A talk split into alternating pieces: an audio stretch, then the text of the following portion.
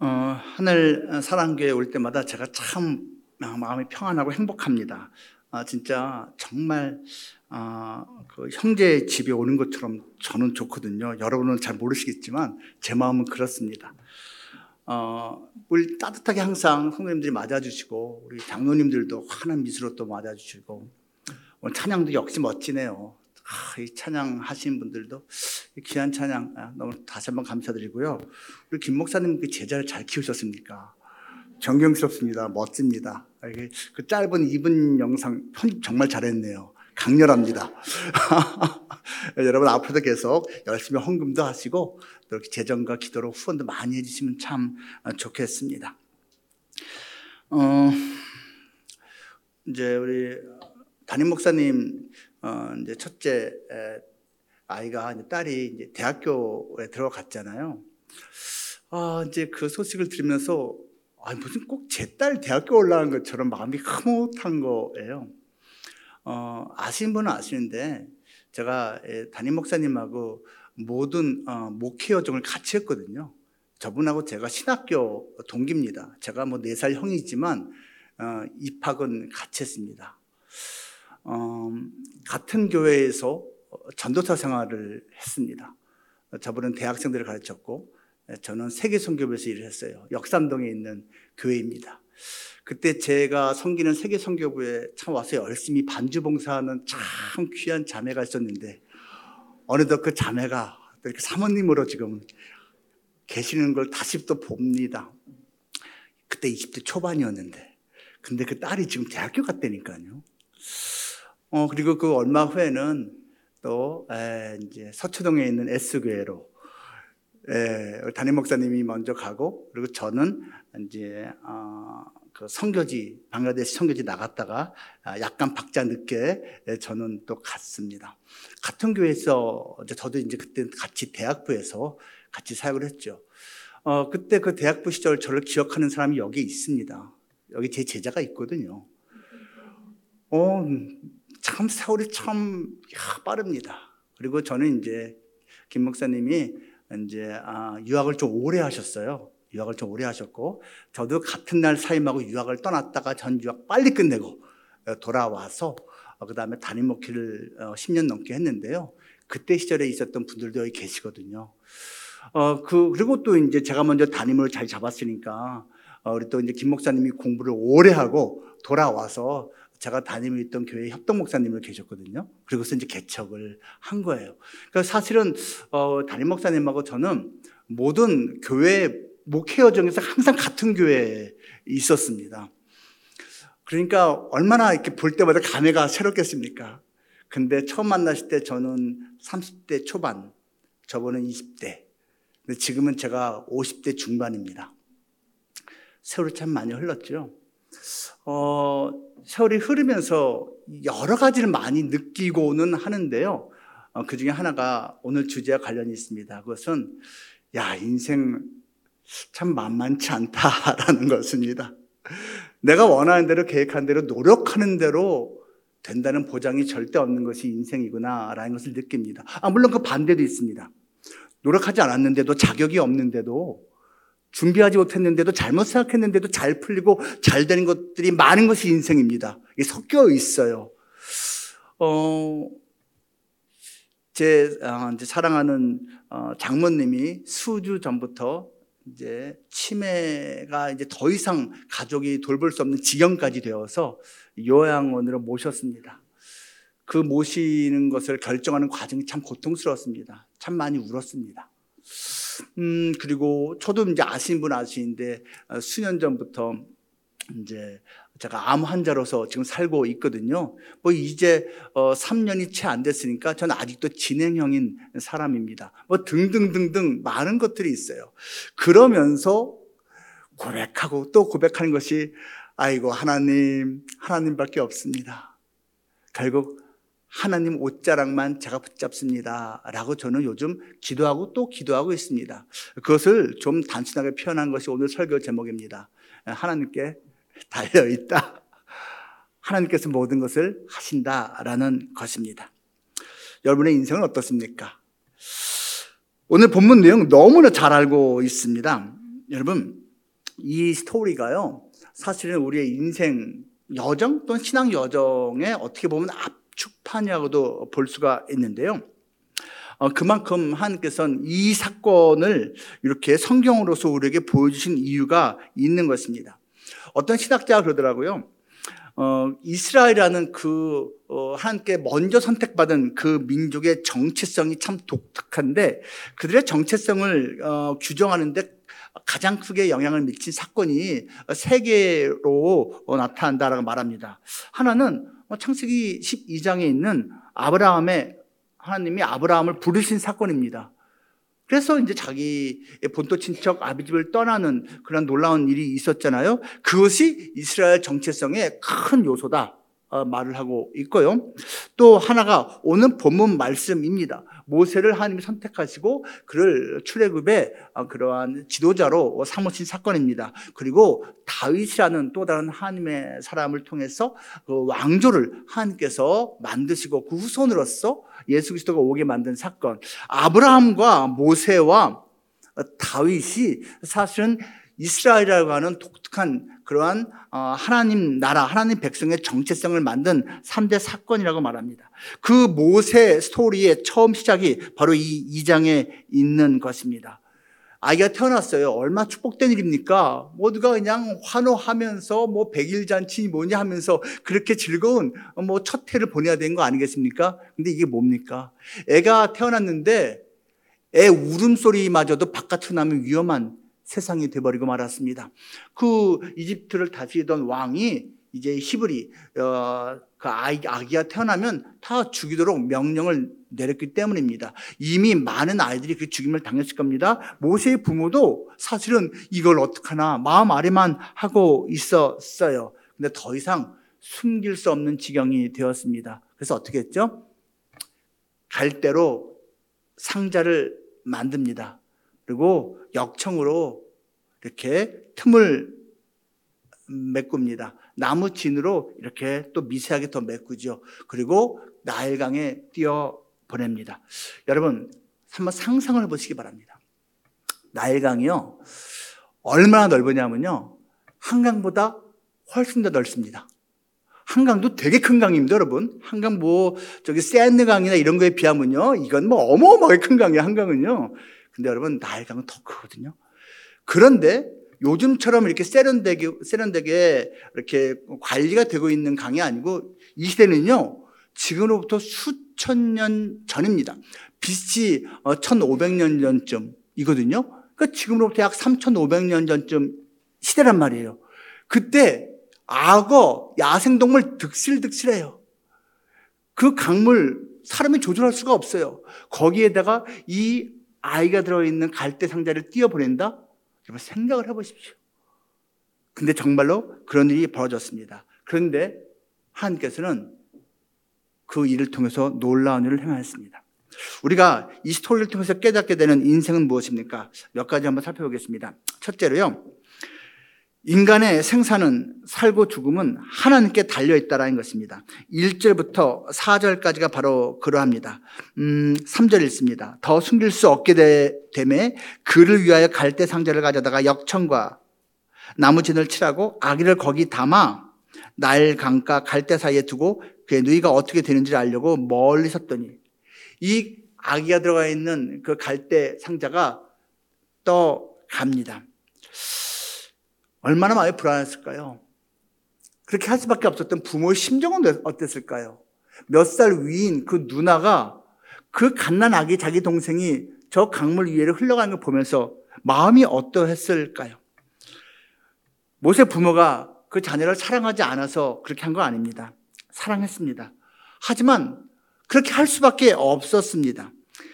그 부모가 할 수 있는 최선은 겨우 갈대로 상자를 만들어서 그 아기를 띄어 보내는 것이었습니다.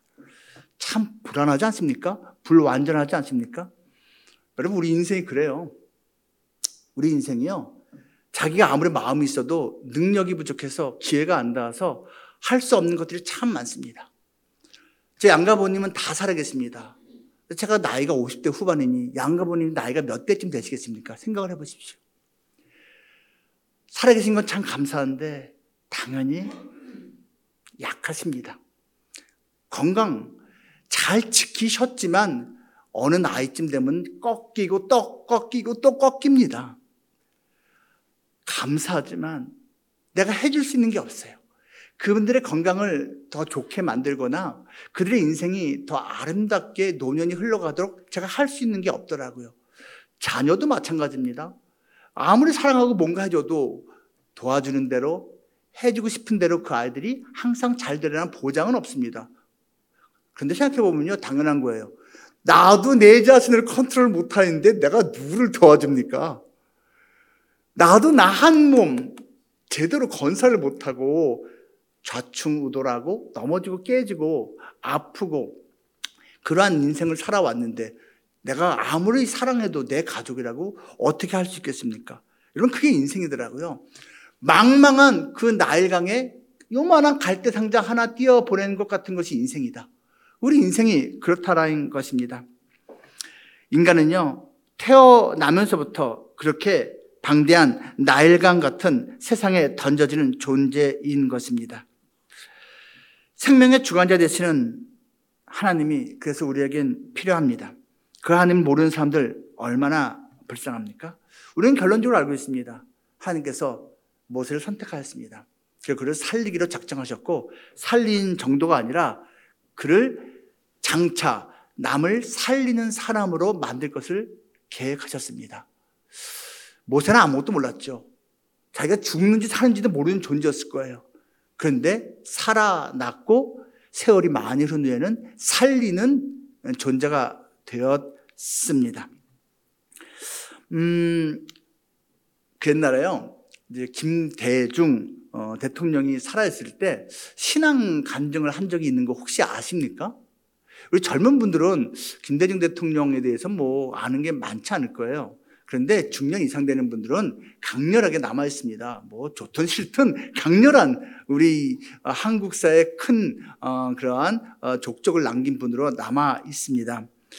어, 이분이요 한창 독재 정권에 반대해서 이렇게 하다가 밉보였어요. 그래서 대통령이 허락을 한 건지 안 한 건지 모르지만 당시 중앙정보부장 이 아무개라고 하는 사람이 주도가 돼서 나중에 발표된 겁니다, 이건요. 그래서 일본에서 납치된 적이 있어요. 그래서 이제 바다 한가운데서 수장될 뻔한 어, 사건이 있었습니다. 그게 1973년이에요. 어, 제가 어, 어, 6살 때 에, 사건이라서 제가 기억하는 건 아니고 나중에 이제 자료를 보고 다큐멘터리를 보고 안 겁니다. 어, 사실은 음, 그 중앙정보부 직원들이 납치해서 바다에서 배에서 던지려는 찰나에 놀라운 일이 발생했다고 김대중 대통령이 자기 입으로 말을 하더라고요. 나중에 자서전도 나왔습니다. 미국 CIA에서 그걸 따라온 거예요. 그리고 계속 헬기에서 하지 말라고 하지 말라고 조명을 쏘면서 하지 말라고 해서 결국은 그들이 그 김대중 씨를 던지지 못하고 그냥 서울로 데려온 사건이 있었습니다. 이거는 공식적으로 발표된 내용입니다. 근데 우리는 그게 관심이 아닙니다. 세월이 흐른 다음에요, 이 김대중 씨가 어, 인터뷰를 했습니다. 도대체 무슨 일이 있었던 거냐? 그때 그가 말합니다. 나는 이제 죽었구나. 나는 이제 물고기 밥이 되는구나 하고 모든 것을 포기했을 때 예수님이 나타났다고. 아주 찬란한 빛 가운데 어떤 존재가 나타나서 자기를 바라봤다고. 그리고 조금 있다가 그 시야의 헬기가 나타나고선 자기가 살아났다고. 자기는 그분이 나를 바라봐준 그분이 예수님인 것을 안다고. 그렇게 표현을 자기 입으로 했습니다. 그 글로도 남겼습니다. 참 놀랍지 않습니까, 여러분? 어, 믿기 힘든 그러한 일인데요. 여러분, 우리가 몰라서 그렇지, 눈으로 보지 못해서 그렇지, 우리의 생사 다 하나님께서 잡고 계신 겁니다. 하나님께서 생각하시는 거예요. 우리가 그것을 알고 있다면, 믿고 있다면, 좀 더 용기를 낼 수 있겠죠?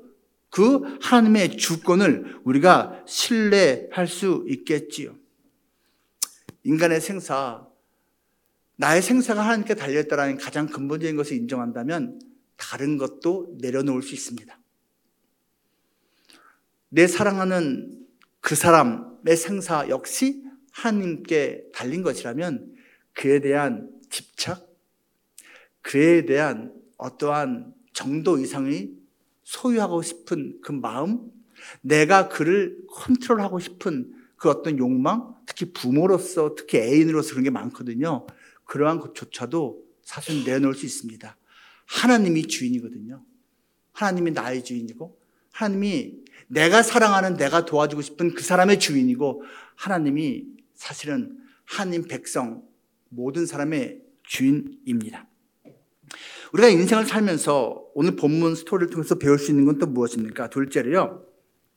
우리 인간의, 우리 인생의 모든 타이밍은 하나님께 달려있다라는 것입니다. 5절과 6절 말씀 보세요. 바로의 딸이 목욕하러 나일강으로 내려오고 시녀들은 나일 강가를 거닐 때에 그가 갈대 사이의 상자를 보고 시녀를 보내어 가져다가 열고 그 아기를 보니 아기가 우는지라. 여기 타이밍 절묘하지 않습니까?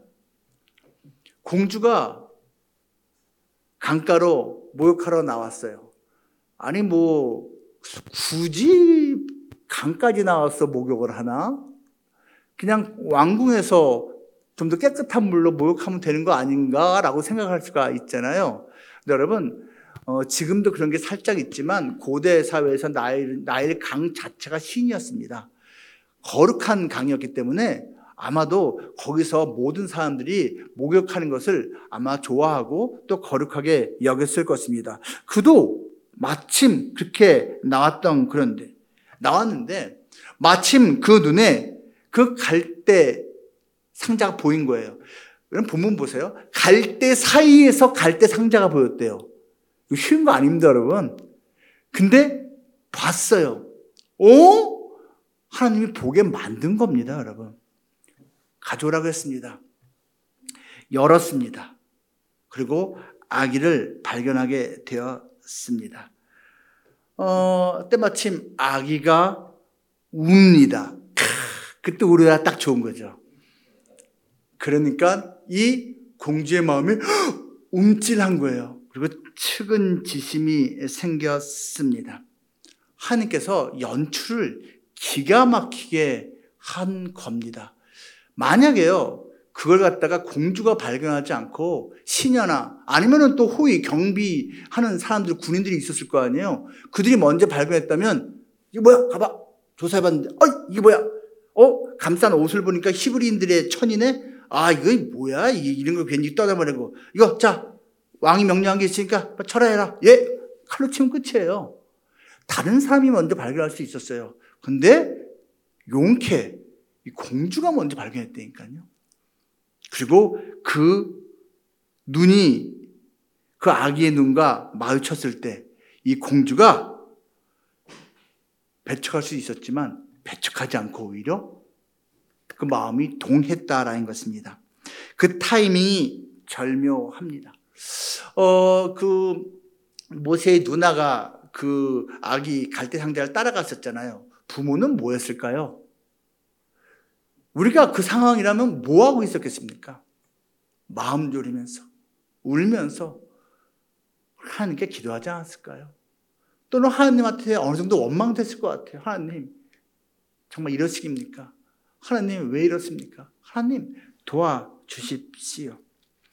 그런데 결국은 하나님께서 준비하고 예배해 놓으신 그것대로 놀라운 타이밍대로 그 일이 지금 진행되게 된 것입니다. 여러분, 타이밍이 내가 원하는 대로 된다고 해서 항상 좋은 것만은 아닙니다. 요나가 하나님의 그러한 메시지를 듣고 하나님의 미션을 부여받고선 쌩 까고 도망갔잖아요. 근데 얼마나 타이밍이 잘 맞습니까? 딱 요바로 도망갔는데 다시 실어 가는 배가 마침 딱 있어.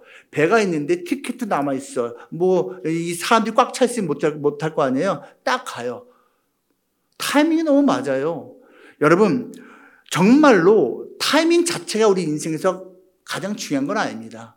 그 타이밍이 하나님이 기뻐하시는 타이밍이어야 하는 것이죠. 음, 그, 팀 켈러라는 목사님이 있습니다. 어, 이분이 이제 바로 며칠 전에 타계를 했어요. 어, 저에겐 진짜 어마어마하게 큰 영향을 미친 분이고요. 어, 제가 지금 하고 있는 제가 단체에서 일하고 있는데 어, 그것을 처음에 시작한 분이 바로 팀 켈러라는 목사님입니다. 나중에 혹시 여러분 기회 있으면 아, 신앙 서적 뭐 좋은 거 없을까라는 생각이 있죠. 그러면 첫 번째로는 우리 김일수 목사님 책 꼭 읽어보시기 바라고요.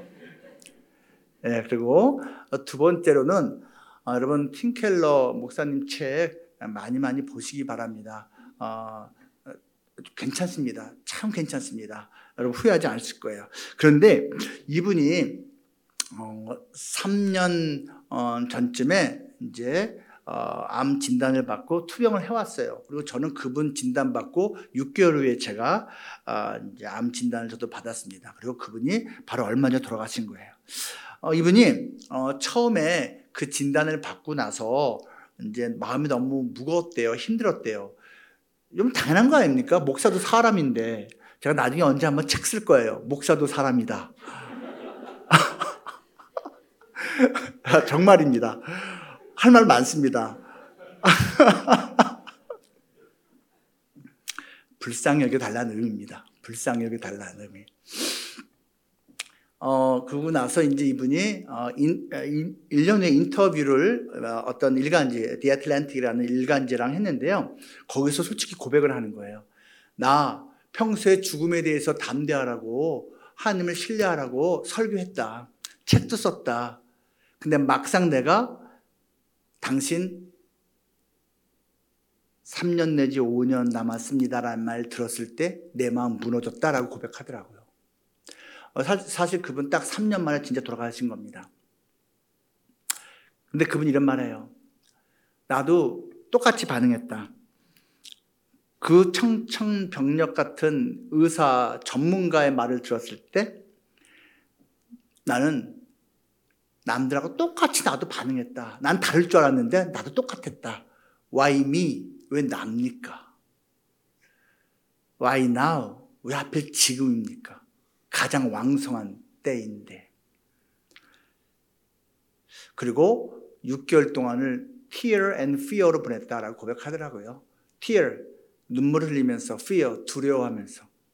근데 이제 6월, 6개월 정도 지나면서부터 이제 다시 이제 영적인 정신이 돌아온 거예요. 그리고 어 이제 1년쯤 지나고 인터뷰할 때는 내 인생 중 가장 황홀한 시간을 보내고 있습니다. 라고 고백을 하더라고요. 에이, 말이 되나?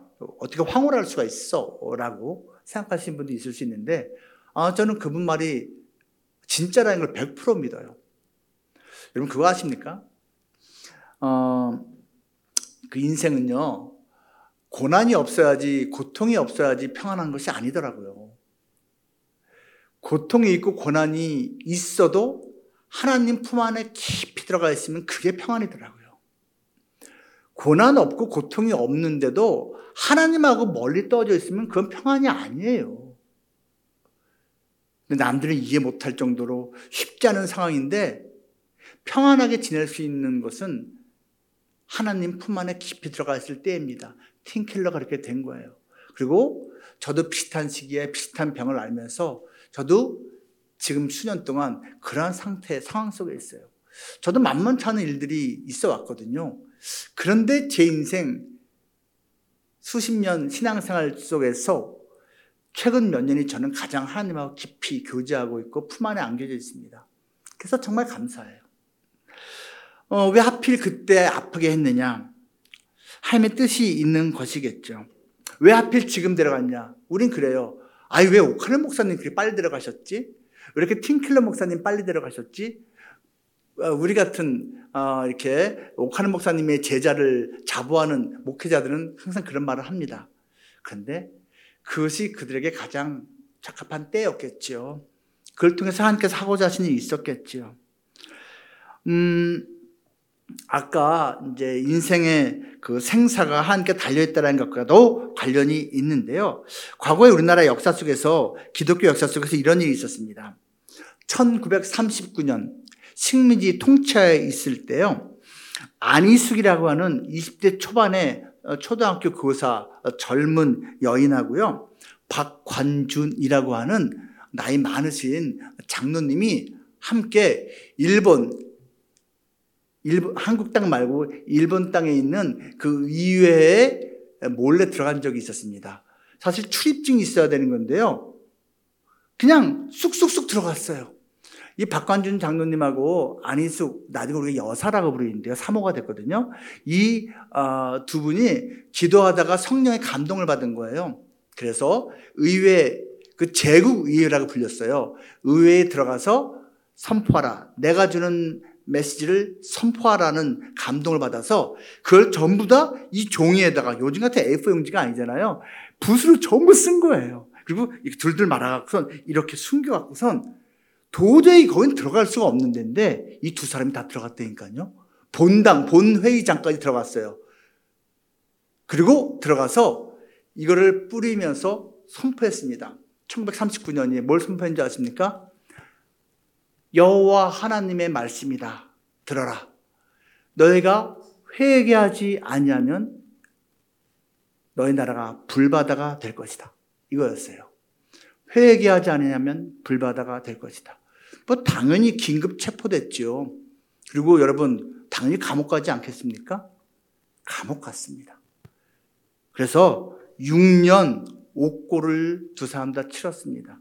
평양 감옥에 들어갔지요. 근데 우린 기억하고 있습니다. 그 수년 후에 나가사키하고 히로시마에 완전 폭탄이 떨어졌고 정말로 그 나라가 불바다가 됐습니다. 어, 6년형을 받은 게 아니고요. 정확히 말하면, 말하면 사형 선고를 받았습니다. 그리고 사형 집행 날짜가 정해져 있었습니다. 1945년 8월 18일이었습니다. 그런데 8월 15일에 해방되고 8월 17일에 추록했습니다. 사형 집행 날짜 전날 이 두 사람은 나왔습니다. 그리고 안희숙 여사는 그 후에 이제 아, 목사님하고 결혼하고 남은 일생을 살아있는 순교자라는 이름을 가지면서 복음을 증거하며 살았습니다. 죽으면 죽으리라. 죽어요. 그런데 안 죽어요. 등에 많은 책들이 있는데 사서 보시기 바랍니다. 거기에 나와 있는 내용입니다. 여러분 정말 그래요. 사형 날짜 받았으면 이제 죽었구나 생각하는 거 아니겠습니까? 1년, 2년, 3년, 4년, 5년, 6년 세월이 흘러갑니다. 8월 18일인데 지금 8월이 됐습니다. 아, 이제 내가 살 날 며칠 안 남았다 생각하지 않겠습니까? 근데 하나님께서는 해방시켰습니다. 풀어줬습니다. 그리고 안희숙 여사 장수했습니다. 하나님께 달려있다. 살고 죽는 것, 타이밍, 하나님께 달려있다. 그 하나님을 붙잡아야 하지 않겠습니까? 그 하나님께 기도해야지 않겠습니까? 인생을 살면서 우리가 또 하나님께 달렸다는 고백을 어떤 모습에서 할 수 있습니까? 세 번째는 바로 이것입니다. 우리 인간의 마음은 하나님께 달려있다는 것입니다. 아까 6절부터 다시 읽겠습니다. 그 아기를 보니 아기가 우는지라 그가 그를 불쌍히 여겨 이르되 이는 히브리 사람의 아기로다. 그의 누이가 바로의 딸에게 이르되 내가 가서 당신을 위하여 히브리 여인 중에 유모를 불러다가 이 아기에게 젖을 먹이게 하리이까 바로의 딸이 그에게 이르되 가라 하매 그 소녀가 가서 그 아기의 어머니를 불러오니 여러분 그 애국 공주가 갈대 상자를 발견했어도요 그녀에게 불쌍히 여기는 마음이 생기지 않았다면요 그냥 모세는 죽은 겁니다. 그런데 하나님께서 그녀의 마음을 부드럽게 만지신 겁니다. 하나님께서 행하시는 거죠. 어, 모세가 장성한 다음에요. 왕궁에 머물러 있지 않고 동족에게 갔습니다. 대단한 결단을 한 것이죠. 그런데 어, 정작 그 동족의 마음을 얻지 못했습니다. 나중에 나중에 세월이 많이 흐른 다음에 80세에 사명을 다시 받고 돌아왔을 때 하나님께서 그 모세를 통해서 놀라운 이적을 함으로써 그 동족의 마음을 얻어가기 시작했습니다. 사람의 마음, 하나님이 컨트롤 하십니다. 하나님께서 만지시면 완악하고 딱딱한 그 마음 부드럽게 바뀝니다. 그런데 하나님께서 만지지 아니하시면 그 완악하고 딱딱한 마음이 그냥 끝까지 갈 수도 있는 것입니다. 여러분 혹시 관계에서 어, 힘든 모습으로 갈등하고 있는 분들이 있습니까? 직장 생활할 때 상사, 동료, 뭐 또는 후배, 가족 관계에서, 친구 관계에서 그 마음이 상할 정도로 힘든 그러한 관계가 혹시 있습니까? 여러분, 기도밖에 없습니다. 기도밖에 없어요. 가족을 위해서, 그 직장 동료들을 위해서, 친구들을 위해서 기도하는 겁니다. 나를 괴롭히는 그를 위해서, 나에게 해코지를 그를 위해서 기도하는 겁니다. 하나님께서 그 마음 만지십니다. 무엇봐도 내 마음도 만지십니다. 그래서 담대하게 만들고 나를 더욱 겸손하게 만들고 좀 더 여유 있게 만들어 주기도 하는 것입니다. 사람의 마음 하나님이 당연히 컨트롤 하실 수 있습니다. 그래서 믿는다면 우리 고집센 우리의 가족의 그 어떤 모습 말도 안 되는 비합리적인 것을 지시하고 또 기대하는 우리 직장 동료 그 어떤 사람의 모습 그 속에서도 우리는 견뎌낼 수 있는 능력을 얻게 된다라는 것입니다. 누군가의 마음을 얻고 싶다면 그 사람에게 잘 보이려고 애를 쓰는 것 이상으로 하나님께 간구해야 됩니다. 하나님이 그 사람 마음을 만져달라고 하나님께 구해야 한다라는 것입니다. 바라기는요, 우리가 인생을 살아가면서 신앙생활 하면서 어, 감사하고 행복한 일도 많지만 만만치 않은 쉽지 않은 일들도 항상 있는 것이 인생인데요. 그때마다 우리는 우리의 연약함을 기억하면서 하나님의 옷자락을 붙잡겠다라는 다짐을 다시 하기를 바랍니다. 우리 인간의 마음, 나든 그든 하나님께 달려 있습니다. 우리 인간의 타이밍, 하나님께 달려 있습니다. 그리고 우리 인간의 생사, 하나님께 달려 있습니다. 이것이 우리의 신앙입니다. 모세가 첫 인생 40년 자기가 뭐라도 되는 양 I'm something으로 살았지요. 왕자니까 그럴만했지요. 그 다음에 잘못하고 실수하고 자기가 살인한 사건 때문에 도망치고 미디안에서 40년 세월 목자로 지냈지요. 그때는 풀이 팍 죽어서 내 인생은 이제 여기서 살다 끝나는구나 했어요. 그때는 I am nothing으로 인생을 살았을 겁니다. 난 아무것도 아니야. 이건 여러분 겸손이 아니고요. 그냥 인생에 자신감이 없어진 겁니다. 그런데 그 I'm nothing이라는 마음으로 풀주고 있을 때 오히려 하나님이 찾아오셨습니다. 그리고 새로운 사명을 맡기셨고요. 나머지 40년 인생은 하나님의 놀라운 일꾼으로 쓰임받는 그러한 은혜를 누렸습니다. 그 마지막 그의 고백이 무엇이었겠습니까? I'm something도 아니고요. I'm nothing도 아니고요. God is everything입니다. 하나님이 모든 것이다. 라는 그 고백입니다. 지금 모세에게 그 고백을 이끌어내신 하나님이 우리에게도 그 고백을 이끌어내시기 위해서 일하고 계십니다. God is everything. 하나님께 모든 게 달려 있습니다. 그 하나님 붙잡고 남 일생 인내하고 승리하는 우리 멋진 하늘 사랑교회 되기를 주님의 이름 축복합니다.